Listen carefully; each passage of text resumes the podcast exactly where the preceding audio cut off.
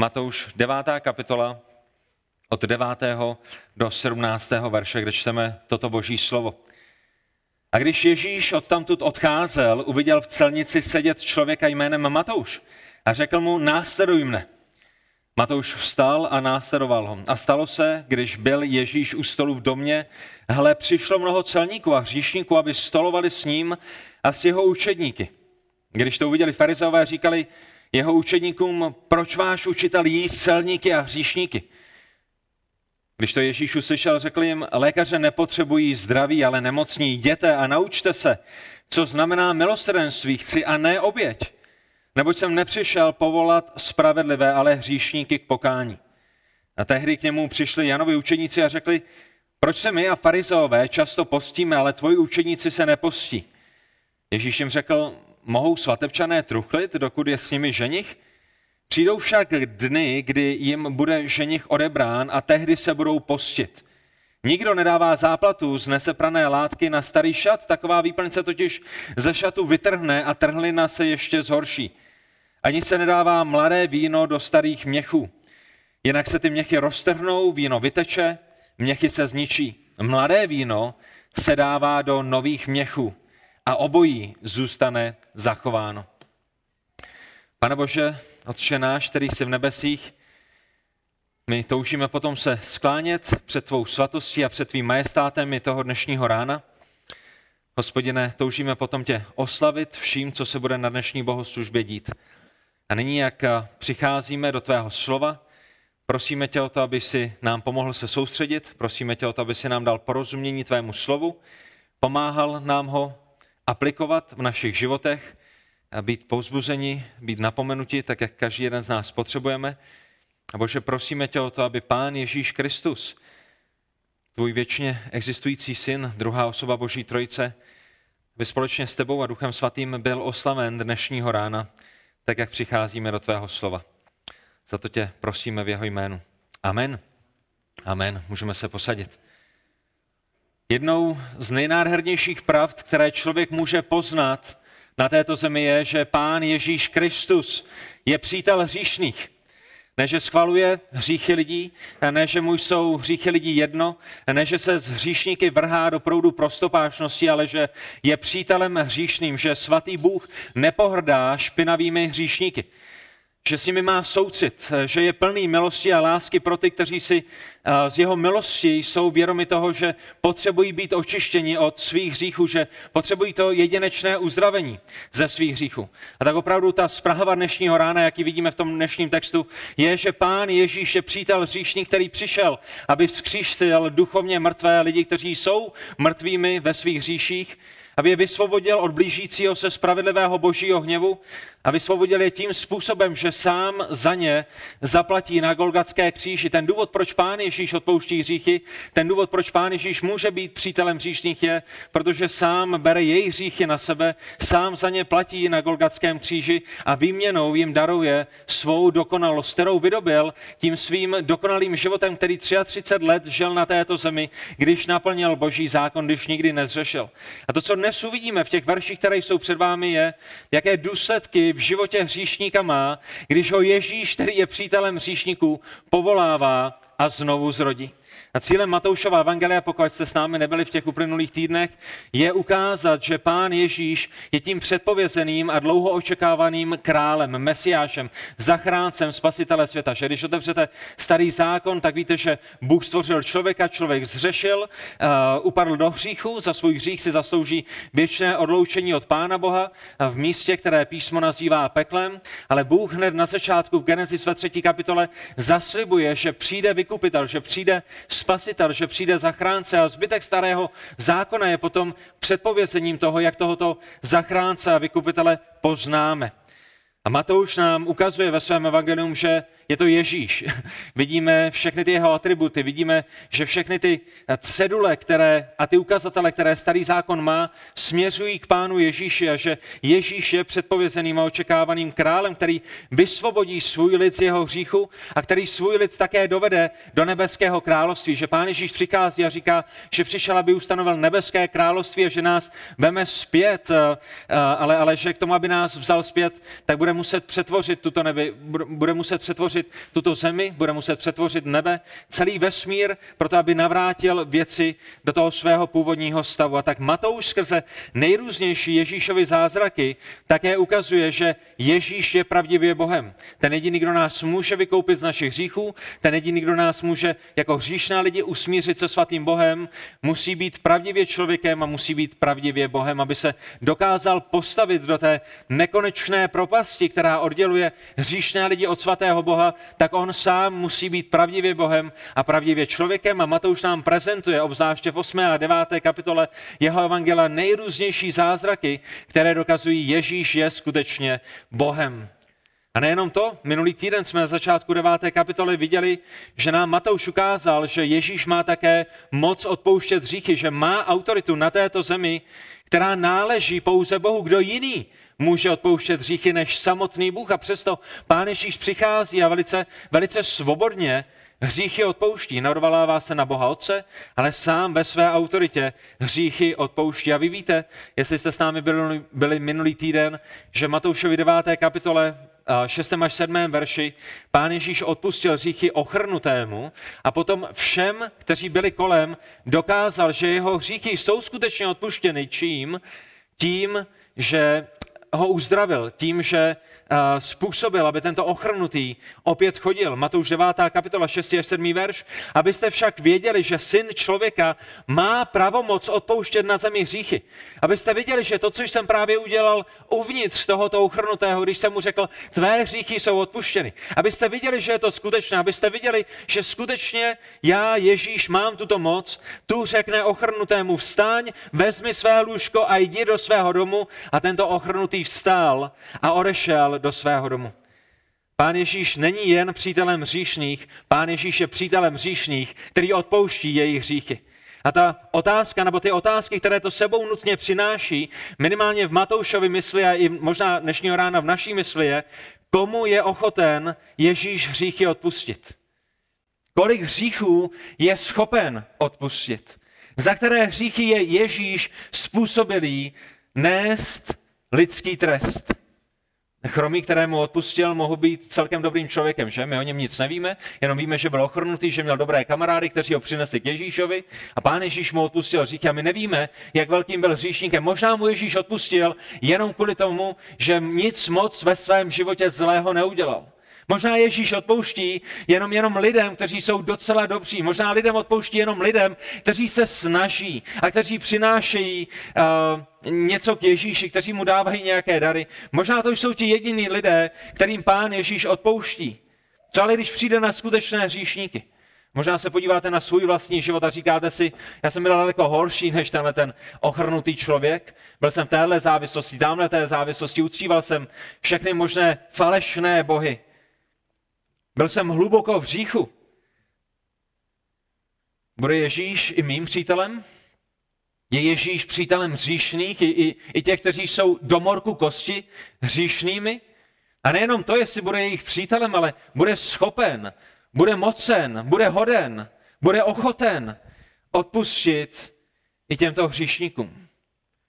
A ta otázka, která je před námi, je, jak daleko bude Ježíš ochoten v odpuštění hříchu zajít. A odpověď je v Matoušovi 9. kapitole 9. verši. Když Ježíš od tamto odcházel, uviděl v celnici sedět člověka jménem Matouš a řekl mu, následuj mne. A jinak řečeno, Ježíš je přítel i těch nejhorších hříšníků. To je to, co Matouš chce, abyste věděli dnešního rána. Pán Ježíš Kristus je přítelem i těch největších hříšníků. Pán Ježíš Kristus je ochoten odpustit i těm, o kterých si všichni myslí, že pro ně není žádná naděje. A jestli zde dnešního rána sedíte a říkáte si, já jsem tak daleko od Pána Boha, já jsem byl tak hluboko, není pro mě naděje, Matouš přichází a říká, Pán Ježíš je přítel hříšných i těch, kteří si myslí, že pro ně není žádná naděje a dává sám sebe jako zářný příklad těchto dechberoucích pravd. Pán Ježíš povolal i jeho, pán Ježíš i jemu řekl, následuj mne. I, i jeho přítelem je pán Ježíš. Ježíš jim nepohrdl, Ježíš nad ním nezlomil hůl, a nedal mu, co si zasloužil, že nešel kolem něj a neřekl, ty ty si nezasloužíš nic, ne, nic jiného než peklo a, a táhni, běž ode mě, ty, ty špinavý hříšníku. Neřekl mu, že je ztraceným případem, že je tak hluboko v blátě hříchu, že mu nemůže nikdo pomoci. Pán Ježíš mu neříká, rád bych ti pomohl, ale jsi na tom tak špatně, že, že má božská moc na to nestačí, ale povolává ho. A to, co potřebujete vědět dnešního rána, drazí v Kristu, o Matoušovi, abyste docenili tíhu tohoto verše, který máme před sebou, je, že Matouš byl celníkem, který vybíral daně, pracoval pro státní zprávu, ale, ale v žádném případě nebyl takovým tím milým úředníkem, kterého naleznete na finančním úřadě, že? A to myslím se, se vší vážností. Já jsem, já jsem ohromně vděčným za to, jaké máme úředníky. Vy se všichni smějete, ale, ale na finanční úřad, kam chodím já, tam jsou dobří úředníci. A, a možná, kdyby, kdyby všichni viděli, kdo tady sedí, tak, eh, tak eh, by, by, by, byste dávali dobrý pozor na to, jaké máme úředníky, ale, ale opravdu v Brně, na Příkopě, kdykoliv tam přijdu, protože potřebuju poradit s finančním přiznáním, nebo, nebo někdy někdy člověk na něco zapomene a musí tam přispěchat později, jsou ochotnými, jsou nápomocnými. Uh, po telefonu, v osobním setkání, ale a když přemýšlíme o Matouši, o tom, že je výběrčím daním, že je celníkem, že, že pracuje pro finanční zprávu, tak uh, si potřebujeme uvědomit, že, že Matouš nebyl tímto typem člověka. Matouš byl skutečně ve své době a ve své kultuře tím nejodpornějším říšníkem. Lidé neměli rádi Matouše, lidé neměli rádi celníky, lidé neměli rádi výběrčí daní. A ta zpráva devátého verše je, pokud pán Ježíš může zachránit jeho, potom přítel říšných může zachránit kohokoliv.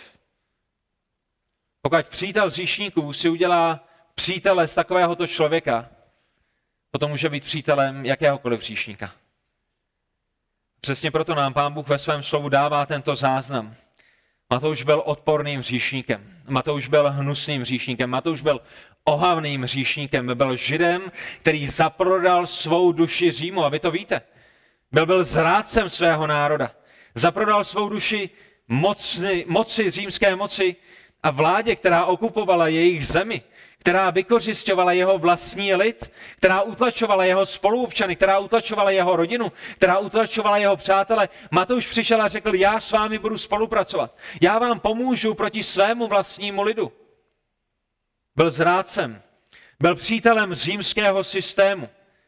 A místo toho, aby trpěl s Izraelci, místo toho, aby trpěl s Čechoslováky za okupace, tak řekl, já budu spolupracovat se systémem protože se budu mít lépe. Protože nebudu muset skončit jako všichni tyto ostatní. Protože budu mít hezkou chatu a budu mít hezký dům a, něco mi z toho kápne. A je tady někdo důležitější než moji přátelé a moje vlastní rodina, to jsem já. Musím se postarat sám o sebe. Musím i v této těžké době, když nás okupují nacisté, když nás okupují komunisté, když nás okupuje Řím v Matoušově době, myslet hlavně na sebe. Jestli to bude znamenat, že zradím svoji matku, no tak ji zradím. Protože já jsem ten nejdůležitější. Vidíte tu odpornost jeho hříchu? Vidíte tu ohavnost? Matouš byl zrádcem a rozhodl se, že bude vydělávat na utrpení svých příbuzných, svých přátel. Zvolil krvavé peníze místo nevinných spoluobčanů. A po židů v očích lidí, kteří byli kolem něj, pravděpodobně stejně jako v době okupace v očích Židů, eh, v očích Čechů a, a Slováků, nebylo horšího, hříchu, nebylo horšího hříchu. Matouš nemohl klesnout hlouběji. Byl výběrčím, což znamená, že mu Řím stanovil, kolik potřebuje od lidí vybrat. Že dali mu nějakou kvotu, dali mu nějaký, nějaký finanční obnos, tady je, co musíš tento týden nebo tento měsíc vybrat, ale, ale Matouši, proto aby si byl motivován, proto, aby si se opravdu snažil udělat co nejlepší práci, cokoliv vybereš nad to, si můžeš nechat. Tento týden potřebuješ vybrat tři tisíce denárů, ale jestli vybereš osm, pět tisíc si můžeš nechat. Myslíte si, že to je dobrá motivace pro Matouše, aby se hodně snažil? Nepracovali byste i vy ve vašem zaměstnání, kdyby vám váš zaměstnavatel řekl, hele, potřebuji, aby si vyrobil 100 součástek do automobilu, A jakoukoliv součástku na to vyrobíš, když ji prodáme, tak peníze půjdou tobě. Trvalo by vám měsíc, než byste těch 100 součástek vyrobili, nebo dva dny a pak už byste je vydělávali jenom na, sami na sebe. To je přesně Matoušova situace, to je přesně jak Řím motivoval výběrčí daní, aby skutečně vybírali. Cokoliv vyberu nad to, půjde do mé kapsy. A všichni kolem věděli, jak výběrčí daní fungují. Všichni kolem věděli, že vybírají daleko více, než co potřebují vybrat. O, tady je Matouš, s kterým jsme chodívali do synagogy. O, tady je Matouš, který má teď vybrat pouze 30 korun, ale vybere 300 a my víme, kam těch 270 korun půjde. My víme, že to půjde do jeho domu a do jeho auta a do jeho dovolené, ale my mu to musíme dát. Protože když mu to nedáme, tak přijdou římští vojáci a donutí, mu, abychom, donutí nás, abychom mu to dali. Všichni věděli, že Matouš zneužívá situaci pro svůj vlastní prospěch. A výběrčí daní byli známí tím, že to jediné, o co jim šlo, bylo jejich vlastní blaho. A skutečně pokud by mohli vydělat na prodeji své matky, tak by to udělali. Máte takové lidi kolem sebe? Kteří by si pro korunu nechali vrtat koleno? Kterým není nic svatého? Jestli z toho něco kápne, tak se vzdáme svojí vlastní ženy. Byli považováni za tak veliké hříšníky, že měli zakázaný přístup do synagogy. Židovský národ je vnímal jako nečistá zvířata, kterých se neměli ani dotýkat, proto aby se neznečistili. A kdyby to nestačilo, v době Pána Ježíše bylo několik druhů výběrčích daní. Byli tam ti, kteří vybírali regulární daně, a ti na tom nebyli tak špatně, tak se lidé tolik nebáli, těmi lidmi tolik nepohrdali, ale potom byli ti, kteří měli možnost vybírat daň z čehokoliv z příjmu, z výdajů, z cestování, něco jako dálniční známka, z přechodu přes most, jako kdybyste museli zaplatit mítné, z majetku, z peněz, kterou si se, z peněz, které si sebou nesete, nebo ze vstupu do města. To znamená opravdu, mohli přijít s čímkoliv, co je napadlo a dát na to daň. To chcete jít do synagogy? Postavím si stánek před synagogou a bude vás to stát 30 korun, abyste šli dneska do synagogy. Chcete vstoupit do obchodu? Budeme vybírat daň za vstup do obchodu. A to je přesně, co Matouš dělá. A hádejte, do které skupiny Matouš patřil? Patřil do této druhé skupiny, která byla ještě více opovrhovaná. A nejenom to, tato více opovrhovaná skupina se potom ještě dále dělila. Byli tam celníci, kterým trošičku záleželo na jejich reputaci, kteří si chtěli vydělat, ale také chtěli do té synagogy. Měli ještě zbytek s, uh, s, nějaké soudnosti, měli, měli zbytek studu, měli, měli zbytek svědomí a tak si najímali další celníky, kteří seděli u těch silnic pro ně nebo za ně. Že? Nebudu se špinit sám, jde mi o ty peníze, možná budu mít nějakou fasádu, že nejsem tak zlý a, a najmu si na tu špinavou práci někoho jiného. A potom byla skupina těch, kteří neměli žádné svědomí, kteří neměli žádný stud, kteří neměli žádnou sebesoudnost a kteří si tam rádi sedli. A bylo jim úplně jedno, co si o nich lidé budou myslet. Matouš byl v této druhé skupině. To je, proč ho nacházíte u silnice. To je, proč ho nacházíte v tom jeho stánku, na tom jeho místě, kde má vybírat. Zneužíval lidi, utiskoval lidi, jednal nespravedlivě, jednal tvrdě, jednal krutě, jednal bezcitně, když někdo nechtěl zaplatit, na tam římské vojáky, kteří mu pomohli ty lidi vyždímat. Podle rabínů pro lidi, jako byl Matouš, nebyla žádná naděje na odpuštění. Máte kolem sebe takové lidi, kterých si možná ve skrytu srdce říkáte, pro tebe není žádná naděje. My ale v písmu čteme, co je nemožné u lidí, je nemožné u Boha. Je možné u Boha raději. Pán Ježíš přišel, pán Ježíš povolal a pán Ježíš proměnil Matouše. Tady jsou tři charakteristiky znovu zrozeného člověka. A až do tohoto momentu to všechno byl úvod. Teď budeme mít tři body před sebou, ale nemusíte se bát. Ještě dneska večer půjdeme domů. Tady jsou tři charakteristiky znovu zrozeného člověka, které nám, věřím, tento text předkládá. Ta první je, že znovu zrozený člověk následuje Krista. Matouš 9. kapitola, stále ještě v 9. verši, Matouš stál a následoval ho. A přemýšlejte o tom, co se zde odehrálo, potom, co máte kontext Matoušova života a Matoušovi obživy a Matoušovi práce ve své hlavě. Pán Ježíš jde kolem, pán Ježíš mu říká, vstaň a následuj mě. A Matouš okamžitě vstává a Ježíše následuje. A tento záznam, který zde máme, není o tom, že Matouš nikdy o Ježíšovi neslyšel, že? Představte si člověka, který má své zaměstnání, vydělává spoustu peněz, a má, má, má to své dobré bydlo. A tohle to není o tom, že jde kolem nějaký Ježíš, o kterém jsem v životě neslyšel, nevím, co dělá, nevím, co říká, nevím, jestli dělá nějaké zázraky, nevím, za koho se prolašuje. A nějaký cizí chlápek jde kolem a řekne následuj mne. A já nechám svoji obživy, nechám své výsadní místo, které mám a budu ho následovat a, a uvidíme. A možná jdeme jenom na oběd, možná to bude na celý život, možná chce, abych mu okopal zahrádku, vůbec nevím, o co se jedná, ale jdu za ním. To by naprosto nedávalo smysl, že my, my rozumíme tomu, že celá Palestina, celý Izrael, celý Jeruzalém je plný zprávy o Pánu Ježíši Kristu. Všichni se schází z nejrůznějších vesnic a měst a, a následují Krista. Proč? Protože učí jako, jako ten, který má autoritu, protože učí jinak než farizové a, a saduceové a učitelé zákona, kteří, kteří jsou jenom pokryci. A protože Ježíš uzdravuje, a protože Ježíš činí zázraky a, a všem lidem vyvstává otázka v jejich mysli, jestli je Ježíš prorokem nebo je mesiášem, nebo co je to za člověka. A tak máme velice dobrý důvod předpokládat, že i Matouš slyšel o Kristu, že i Matouš věděl o tom, co Kristus dělá. A my čteme v Lukášovi 5. kapitole 28. verši paralelním záznamu této historické události, že Matouš všeho zanechal vstal a následoval ho. Matouš musel vědět, kým je Ježíš. Matouš musel vědět, co Ježíš o sobě prolašuje. Matouš musel vědět, jaká znamení a zázraky Ježíš dělá. A proto tam všechno nechal, proto vše opustil, proto se všeho vzdal, své práce, svého místa, svého výdělku a Řím nebude čekat na to, jestli se Matouš večer vrátí, že? Řím nebude čekat na to, jestli Matouš bude mít týdenní dovolenou, dvouměsíční dovolenou, řekne Matouši, tak jo, my počkáme, teďko měsíc nebudeme mi vybírat, denně je to v pohodě, rozmysli si, kam chceš ve svém životě jít a, a my ti tady podržíme to místo, jako kdyby si byl na mateřské. Ne, Řím veme dalšího člověka, který je ochoten zradit, dosadí ho do jeho místa, jestli si to Matouš za dva měsíce rozmyslí, tak nemá práci.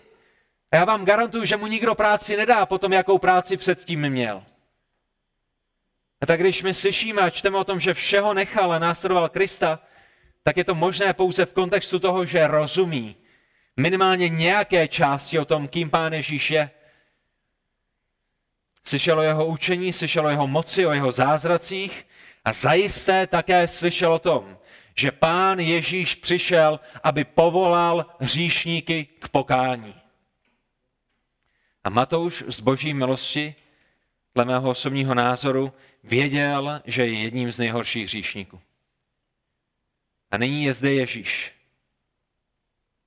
o kterém slyšel, že povolává hříšníky k pokání. O kterém slyšel, že odpouští hříchy. A povolává i jeho. Následuj mne. Nemyslitelné se stalo skutečností. Já jsem slyšel o tom, že Ježíš odpustil hříchy tomu chromému. Mohl by odpustit jim, ne? Co kdybych přišel k němu, odpustil by mi? Nebo, nebo jsou moje hříchy tak, tak velké, že ani Ježíš nemá moci odpustit. A nyní jde kolem. Co se bude dít? Přehlídne mne, zlomí nade mnou hůl, plivne na mne, jako na toho nejhoršího hříšníka, jako to dělají farizeové a saduceové a učitelé zákona? Ne, pán Ježíš jde kolem a říká Matouši, následuj mne, pojď za mnou. Ježíš je přítel hříšných. Ježíš povolává a proměňuje i ty největší hříšníky. A když je pánem Ježíšem Matouš nadpřirozeně proměněn, a když jsou hříšníci Ježíšem nadpřirozeně proměněni, to první, co dělají, je, že potom jdou a následují ho. A to je o čem je učednictví, že? To je to, co se stalo s vámi, když pán Ježíš povolal vás jako hříšníky a řekl vám, následujte mne a řekl vám, číte pokání ze svých hříchů a věřte ve mne. Taky vy jste šli za Kristem, i vy jste se chtěli učit od Krista, i vy, i vy jste chtěli podřídit svůj život Kristu. Váš život již nebyl vaším, ale byl jeho, vaše peníze již nebyly vašimi, ale, ale byly jeho, vaš, váš čas a vaše energie a, a váš dům a vaše plány. Vaše vůle a vaše sny již nebyly vaše, ale byly jeho proč? Protože Ježíš vás povolal, Ježíš je pánem a Ježíš je králem a my, my jsme umřeli sobě. A nyní žijeme pro Krista. A to, co vidíme u Matouše, když následuje Krista, je, že pán Ježíš není doplňkem učedníkova života, ale je životní podstatou učedníkova života. Ježíš není poradcem, Ježíš je pánem. Ježíš není kamarádíčkem, ale je svrchovaným králem. Když Ježíš něco řekne, učedníci řeknou, ano pane, jdeme za tebou. Ať to bude stát cokoliv. Bereme na sebe svůj kříž, zapíráme sami sebe a jdeme za Kristem. A všimněte si, všimněte si toho, že Matouš sám vstal a sám následoval. Že my nečteme o tom, že přišla jeho maminka a řekla mu, Matouši, Ježíš tě volá, měl by si jít a Matouš neříká, mami, mě se nechce, dneska ne, možná příští týden. Nikdo ho nemusí přemlouvat, nikdo ho nemusí nutit, nikdo ho nemusí manipulovat, nikdo ho nemusí podbízet.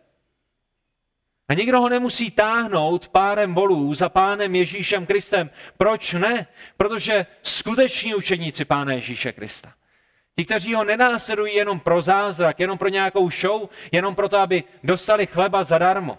Skuteční učeníci Pána Ježíše Krista mají skutečně proměněné srdce a cení si Krista nade vše. Vidí, že Kristus je lepší než zdraví. Vidí, že Kristus je lepší než, než peníze. Vidí, že Kristus je lepší než cokoliv, co tento svět může nabídnout. Protože v Kristu jsem usmířen s Bohem. V Kristu mám odpuštěny své hříchy. Skuteční učedníci mají Bohem proměněné srdce, které radostně utíká za Kristem. Nikdo je nemusí prosit, nikdo je nemusí přemlouvat, nikdo je nemusí nutit, nikdo je nemusí táhnout, ale víte co? Nikdo je také nemůže zastavit. Že kdo zastavil apoštola Pavla, aby následoval Krista? Kdo by zastavil Matouše? Kdo by, kdo by zastavil apoštola Jana? Kdo by zastavil ty, kteří jsou skutečnými učedníky Pána Ježíše Krista? Zde je Kristus, on nás povolal a jestli, jestli nás to bude stát náš život, tak ho musíme následovat. A Matouš z boží milosti pochopil, že co potřebuje v životě nejvíce je odpuštění hříchu. Že potřebuje nové srdce a, a přesně to se stalo s Matoušem. Dostal proměněné srdce, dostal proměněnou mysl, pochopil a porozuměl tomu, kým je Pán Ježíš Kristus. A jeden autor to vyjádřil následovně. Matouš přišel o kariéru a získal věčnost. Přišel o své pozemské jistoty, ale získal jistotu spasení. Přišel o materiální věci, ale získal nespoteč, ne, nespočetné duchovní poklady. V Pánu Ježíši Kristu a v tom, že byl adoptován do jeho rodiny. Matouš věděl, že Ježíš přišel zachránit hříšníky. Věděl, že jestli někdo potřebuje být zachráněn, tak je to právě on. Vstal a následoval. Přítel hříšníků se zastavil u jeho dveří, povolal ho a on řekl, ano pane, jdu za tebou. Protože ty máš slova věčného života. Ty máš něco, co mi nikdo jiný na této zemi nedokáže nabídnout. Ty máš skutečný poklad, kterému se peníze nedají vyrovnat. Ty jsi chlebem života. Ty jsi světlem na mé cestě. Ty jsi dveřmi, skrze které já mohu přijít do nebeského království. A to je tou první charakteristikou, která charakterizuje znovu zrozené učeníky Ježíše Krista. Druhá charakteristika těch, kteří byli proměněni přítelem říšníků, pánem Ježíšem Kristem je, že přivádí ostatní ke Kristu. V desátém verši my čteme a stalo se, když byl Ježíš u stolu v domě, hle, přišlo mnoho celníků a říšníků, aby stolovalo s ním a s jeho učedníky. A opět Lukáš, 5. kapitola, 29. verš nám dokresluje tu situaci. Pán Ježíš není v ledajakém domě, pán Ježíš je v domě Lévyho, což je Matouš, náš celník.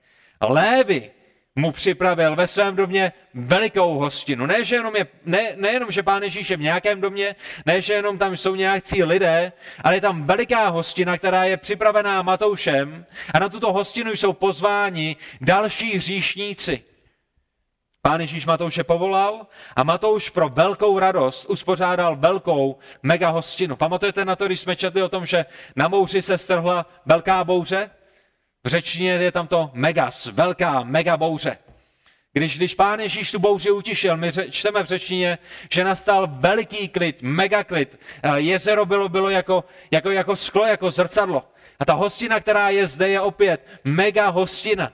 Ne, ne že přinesl nedojezené čipsy, ale šel a nakoupil jídlo a povolal sluhy a zaplatil sluhy a, a, a byla to velká hostina. Proč? Protože Matouš měl velkou mega radost. Z čeho? Z toho, že Pán Ježíš je přítel hříšných. Že Pán Ježíš je ochoten být přítelem hříšných i těch nejhorších, největších hříšníků. To je veliká radost, kterou Matouš má, tak Matouš udělá tu největší oslavu, kterou, kterou kdy tohleto město zažilo. A Matouš nechtěl pohostit pouze Pána Ježíše Krista, kterému byl vděčný, ale zdá se, že pozval také mnoho celníků a hříšníků, aby stolovali společně s ním, že my, my čteme u Lukáše nebo u Marka v těch paralelních pasážích o tom, že Pán Ježíš tak, jak chodí, tak ho automaticky následují hříšníci. A mohlo by se zdát, a, a možná i to je součást té pravdy, že automaticky přišli tito hříšníci, které možná Matouš ani nezdal k němu domů, ale, ale je to Matoušův dům a je to Matoušová hostina a je to Matouš, který řekne, kdo vstoupí a kdo nevstoupí a, a koho pohostíme. To znamená, i kdyby to byli ti neznámí hříšníci, který Matouš dovolil, tak, tak vidíme, že Matouš chce, aby i další hříšníci poznali Ježíše Krista, ale přátelé, kdo z vás jste poznali Pána Ježíše Krista? Kdo z vás jste byli v blátě hříchu a zjistili jste, že Ježíš je přítel hříšným? Kdo z vás jste potom nešli a nezdíleli slavili Pána Ježíše Krista s dalšími. Že? Kdo z vás jste nešel a neříkali si, můj soused je stejným hříšníkem a mý kamarádi a mý rodiče a moje babičky jsou stejnými hříšníky a i oni se potřebují seznámit s Ježíšem a já je pozvu k sobě Romu. Protože Ježíš je ve městě a Ježíš je ochoten přijít ke mně domů a seznámím je s Kristem. A tak opět, není to zde explicitně, ale myslím si, že implicitně je dobré zmínit, a být přesvědčen o tom, že Matouš pozval své přátele. Chce s Ježíšem seznámit své přátele a, a romýšlejte to. Matouš je celník. Matouš nemá žádné přátele.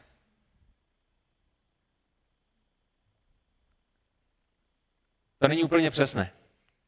Matouš má přátele, ale ne takové, se kterými byste se chtěli přátelit. Jaké přátelé má hříšník? Pokud se s ním nesejdou spravedliví, pokud se s ním nesejdou náboženští, pokud všichni svatí nad ním pohrdají a plivou na něj, jaké si myslíte, že tento mega hříšník bude mít přátele? Já vám řeknu, jaké. Stejně hříšné, jako je on. Prostitutky, brahy, zloděje, smilníky, ty nejhorší z nejhorších, to jsou jeho kamarádi. Proč? Protože to jsou ti jediní lidé, kteří jsou ochotní se s ním setkat. Není to tak? Nenáboženští. Vyvrhel společnosti. To je, to je koho Matouš zve k sobě Romu. Proč? Protože ví, že se potřebují setkat s Kristem. Zachtěli Ježíšovi vyjádřit svou vděčnost a seznámit s ním co nejvíce dalších lidí. A možná jste byli ve stejné situaci, že? Matouš neměl všechny odpovědi, Matouš nebyl dlouho křesťanem, Matouš toho moc nevěděl, ale znal někoho, kdo jim řekne všechno, co potřebují vědět, že? Ale nemám všechny odpovědi, nevím, jak se věci mají, následuju Krista teprve pár hodin, ale pojď se mnou rozkromážím, protože tam je spousta lidí, kteří budou mít ty odpovědi. To je přesně, co Matouš dělá. Jaký přítel by to byl, kdyby své hříšné přátele neseznámil s přítelem hříšníků? A pán Ježíš s tím nemá žádný problém.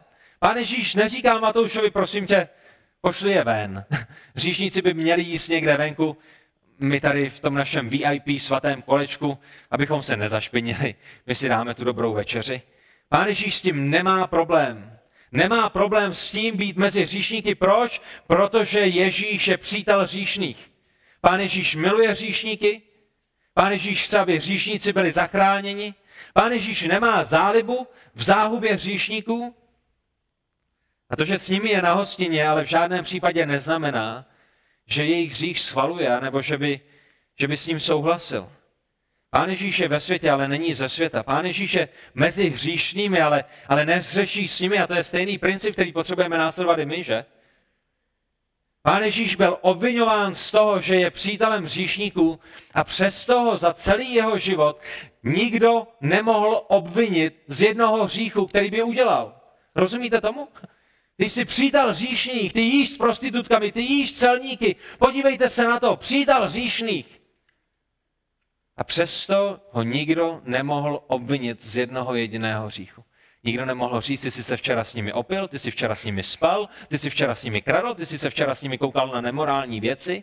Nikdo ho nemohl obvinit z jednoho jediného hříchu, i když ho všichni obvinovali z toho, že se stýká z hříšníky. A i vás pán Ježíš vykoupil ze světa, aby vás proměněné poslal svět do světa. Není to tak? Pán Ježíš vás nevykoupil tomu, abyste se odstěhovali do nějakého kláštera a už se nikdy neposkvrněli hříchem světa. Pán Ježíš vás proměněné poslal svět do světa ne proto, abyste milovali svět a žili světsky, ne proto, abyste se rochnili v hříchu, ale proto, abyste dalším ve světě říkali o tom, že Ježíš je přítel hříšných. Aby svět věděl, že Pán Ježíš vysvobozuje z hříchu, že Ježíš zachraňuje hříchy, hříšníky, že Ježíš usmířuje hříšné lidi se svatým Bohem. To je proč vás Pán Ježíš Kristus posílá svět do světa. A někdy si křesťané po svém znovuzrození mohou začít myslet, že jsou lepšími než hříšníci kolem nich. Není to tak? Už vás někdy napadlo? po vašem znovuzrození? Že jste lepšími než ti hříšníci, kteří jsou kolem vás? Když jdete kolem nějakého opilce na ulici, když vidíte v Brně na ulici prostitutku večer, když vidíte někoho, jak řve na svoji manželku, jak ji tahá za ruku, jak je na ní hulvátem. Nádherný moment, že? O bože, děkuji, že nejsem takový hříšník. Oh, jak dobrým manželem jsem. O, ještě, ještě, že nejsem takový opalec jako tyhle. A někdy si křesťané po svém znovuzrození mohou začít myslet, že jsou lepšími než hříšníci kolem nich. A já nevidím do vašeho srdce, ale vidím do svého. A musím vám dnešního rána říct, že mě někdy takové hříšné myšlenky napadají. A křesťané někdy mohou zapomenout na to, kým byli. Z jakého bláta je Kristus vytáhl. Mohou začít povýšeně koukat na hříšníky. Mohou se chovat více jako farizové, než jako křesťané. Více jako ti, kteří by se hříšníky neměli znečišťovat, než jako ten, který je přítel hříšných a který se hříšníků dotýká. Matouš takový nebyl. Věděl, odkud ho pán Ježíš vytáhnul, nezapomněl, že je tam dal, spousta dalších, kteří potřebují také záchranu, kteří se také potřebují seznámit s Kristem kteří potřebují stejnou milost, které se dostalo jeho, jemu. A proto jde a zveje a sdílí s nimi Krista a chce, aby o Kristu slyšeli. Drazí v Kristu, kdybyste se někdy přistihli u, u toho, že jste sváděni se povyšovat na hříšníky kolem vás, tak si vzpomeňte na to, že se potřebují setkat s přítelem hříšným, hříšných. A vy jste jeho vyslanci. Vy jste tělem, přítelem hříšníků. Vy jste ústami a rukami přítele hříšníků. Ježíš ani Matouš neměli problém s tím být kolem hříšníků, ale našlo se dost lidí, kteří s tím problém měli. Že když se podíváte do 11. verše, když to uviděli farizeové, říkali jeho učeníkům, proč váš učitel jí celníky a hříšníky. A není to takový ten typ otázky, my se chceme něco naučit? Je to ten typ otázky, podívej se na něj, jak je hříšný. Proč váš učitel jí celníky a hříšníky neslíchané? Jak by kdokoliv spravedlivý mohl jíst s takovými lidmi? Hanba jemu. Podle nich jsou hříšníci hodní pohrdání, ne pohoštění. Podle nich jsou hříšníci hodní odsouzení, ne smilování. To je to, co máme z hříšníky dělat. Proč se Ježíš věnuje hříšníkům? Proč? 12. verš. Protože lékaře nepotřebují zdraví, ale nemocní. A pán Ježíš říká, jděte a naučte se, co znamená milosrdenství chci a ne oběť, neboť jsem nepřišel povolat spravedlivé, ale hříšníky k pokání. A s největší pravděpodobností v tento moment Matouš neříká povolat k pokání, to je proč to tam máte v kurzívě, ale v dalších evangelích to pán Ježíš říká a proto, proto překladatelé uh, minimálně českého studijního překladu se rozhodli to dát i sem. Pán Ježíš skutečně říká, nepřišel jsem povolat spravedlivé, ale hříšníky ku pokání. Důvod, proč jsem přišel na tento svět, je povolat hříšníky a jak bych to mohl konat, jak bych to mohl dělat, pokud s nimi nebudu. Jak je mohou volat k pokání, jak je mohou ukázat na jejich hřích, jak je mohou říct o milosti, kterou ve mně mají, když s nimi nebudu. Jsem zde jako dobrý pastýř, který přišel, aby zachránil ztracené ovce. Já jsem zde jako lékař, který přišel uzdravit duchovně nemocné. Volám je k pokání. To je ta jediná možnost jejich duchovního uzdravení. Musí se odvrátit od svých hříchů. Musí souhlasit s Bohem o své hříšnosti. Musí si připustit v pokoře, že jsou skutečně hříšnými, nespravedlivými a musí Boha prostě do odpuštění a musí vložit svou naději se svou záchranou, ze záchranou své duše pouze a jedině v Kristovu osobu a v Kristovo spásné dílo. Lékaře nepotřebují zdraví, není to tak? Mohu se vás zeptat jednu věc? Byli jste někdy v nemocnici? Byli jste někdy za nějakým vaším známým v nemocnici?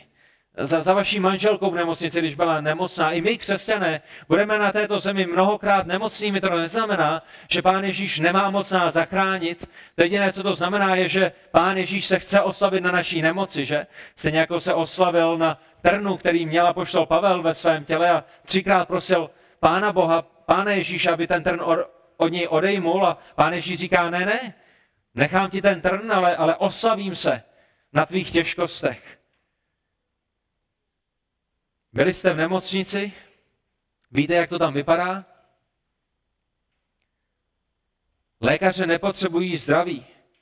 Chirurg, který operuje srdce, se nemá den za dnem flákat na Moravském náměstí v Brně, kde ho nikdo nepotřebuje. Není to tak?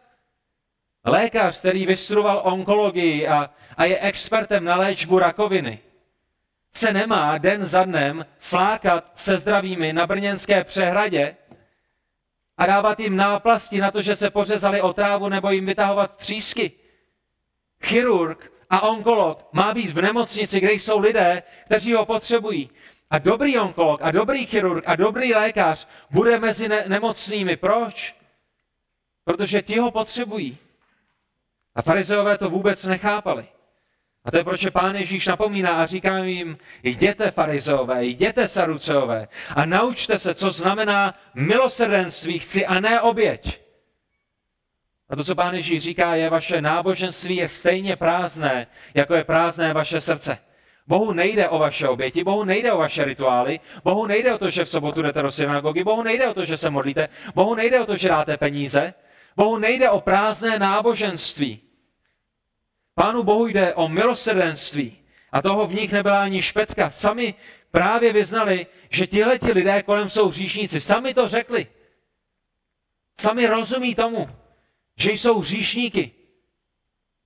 Ti lidé, kteří jsou kolem Ježíše Krista a místo toho, aby jim pomohli, tak jimi bez milosti opovrhli a raději šli obětovat Bohu. Rozumíte tomu? Tady jsou hříšníci, kteří se potřebují setkat s Bohem, kteří potřebují mít odpuštěny své hříchy a oni místo toho, aby šli jako dobří lékaři a, a přivedli je k tomu, kdo je může uzdravit, na ně plivnou, jimi opovrhnou a jdou za pánem Bohem mu prezentovat nějaké prázdné náboženství. A pán Ježíš říká, vy to vůbec nechápete.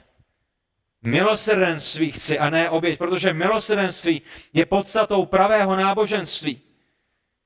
A drazí v Kristu, vy, kteří sedíte na tomto místě, hříšníci kolem vás nepotřebují vaší kritiku.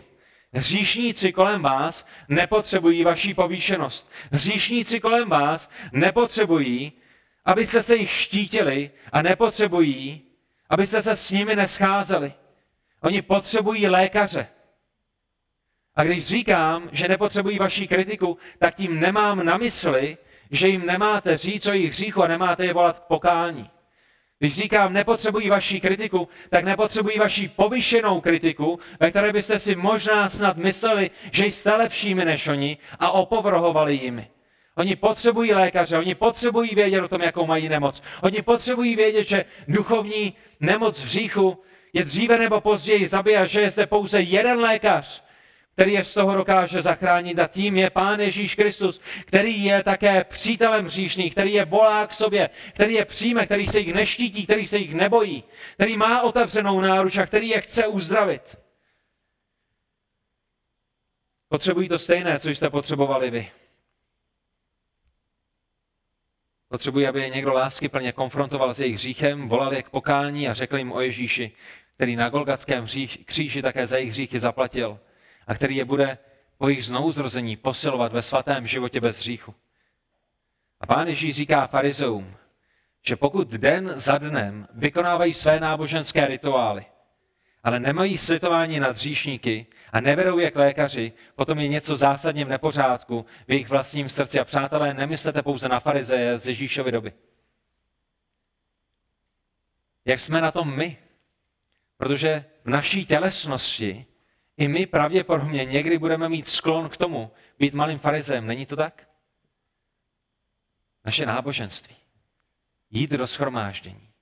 Ale hlavně po cestě do schromáždění se neumazat, že? Někdo tam na zemi leží, je polomrtvý, je nahý, je okradený, ale my spěcháme do chrámu. Oh. Zde něco důležitějšího.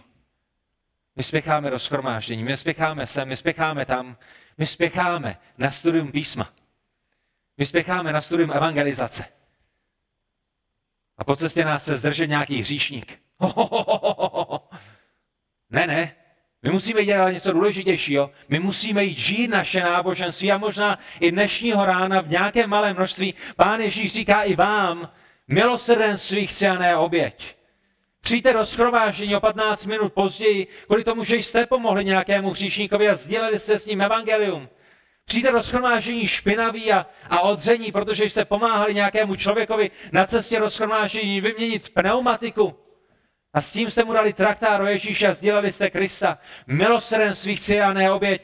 Nebuďme z boží milosti jako farizeové.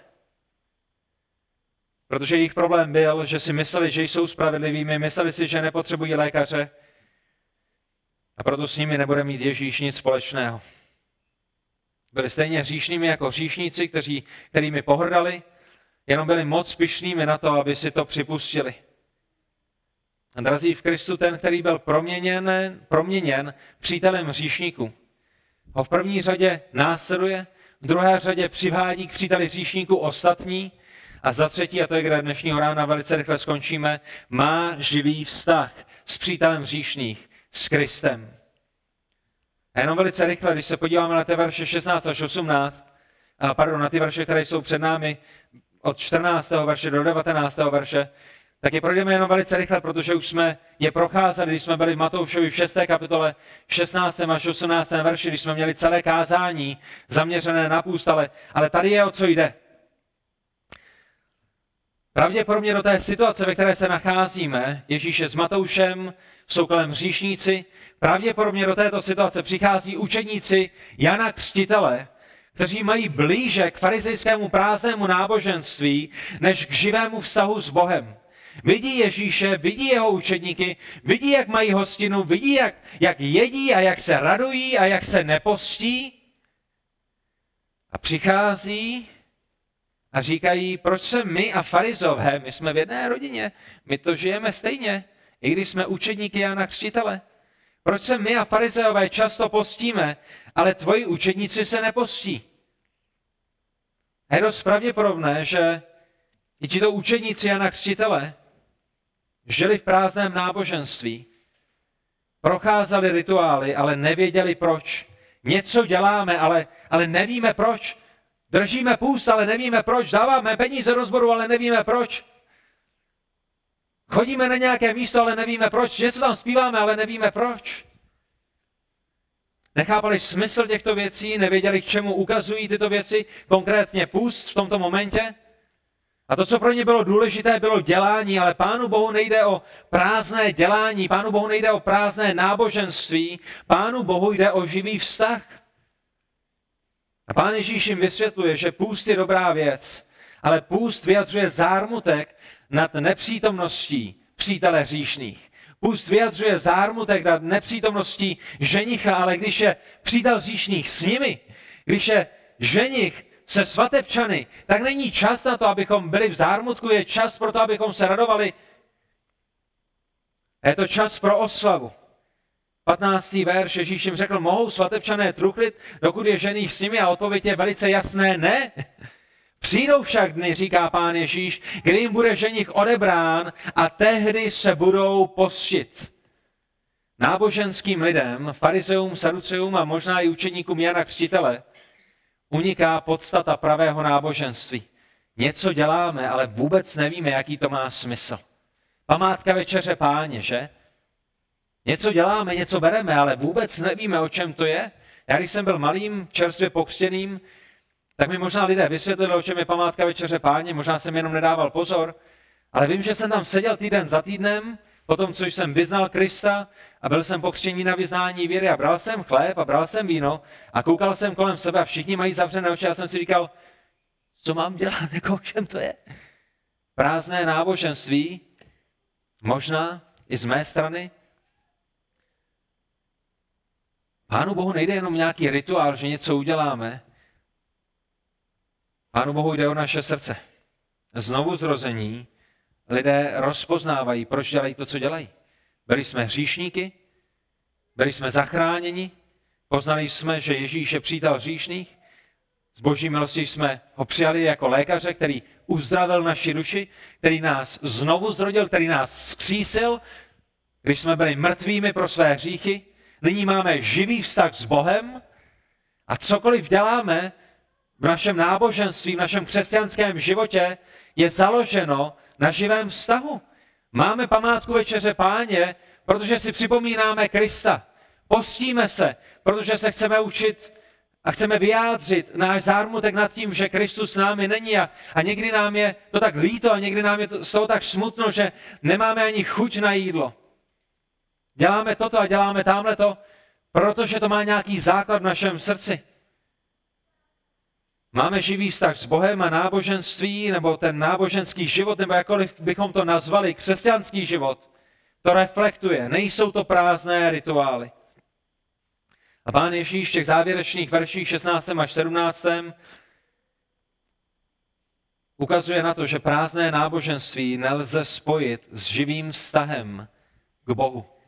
Že pán Ježíš popisuje staré měchy a popisuje starý šat, který je už sepraný a který je vyschlý a říká, když teď vezmete novou látku nebo do toho nalijete nové víno, tak to bude katastrofa. Není to tak? Švadlenky, hospodinky, když máte nějaké tričko, které už bylo stokrát vyprané a má díru a vy na něj dáte záplatu z, z nové látky a pak to proženete pračkou a sušičkou, tak se vám to rozerve, že? Staré nejde kombinovat s novým. Když máte starý mě, který byl plný vína, potom jste to vypili a potom vám někde vyschnul a vy do něj nalijete nové víno, co se stane, praskne vám, že? Když máte strouchnivělou duši, a znova ji použijete, praskne vám. Pán Ježíš říká, nové musí jít do nového, nemůžete skombinovat staré s novým. Já jsem nepřišel proto, abych vylepšil váš farizejský systém, já jsem nepřišel proto, abych ho trošičku oprášil a trošičku vylepšil, aby jsme nyní dál žili v prázdném náboženství, ke kterému připojíme Krista.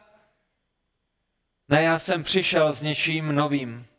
Vy jste překroutili starý zákon, vy jste překroutili pravé náboženství, vy jste udělali spoustu rituálů, vy vůbec nechápete, o čem to je.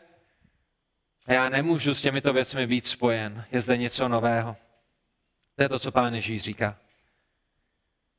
Ale to, co chci, abyste si dnešního rána odnesli z tohoto textu, je pán Ježíš je přítel hříšných.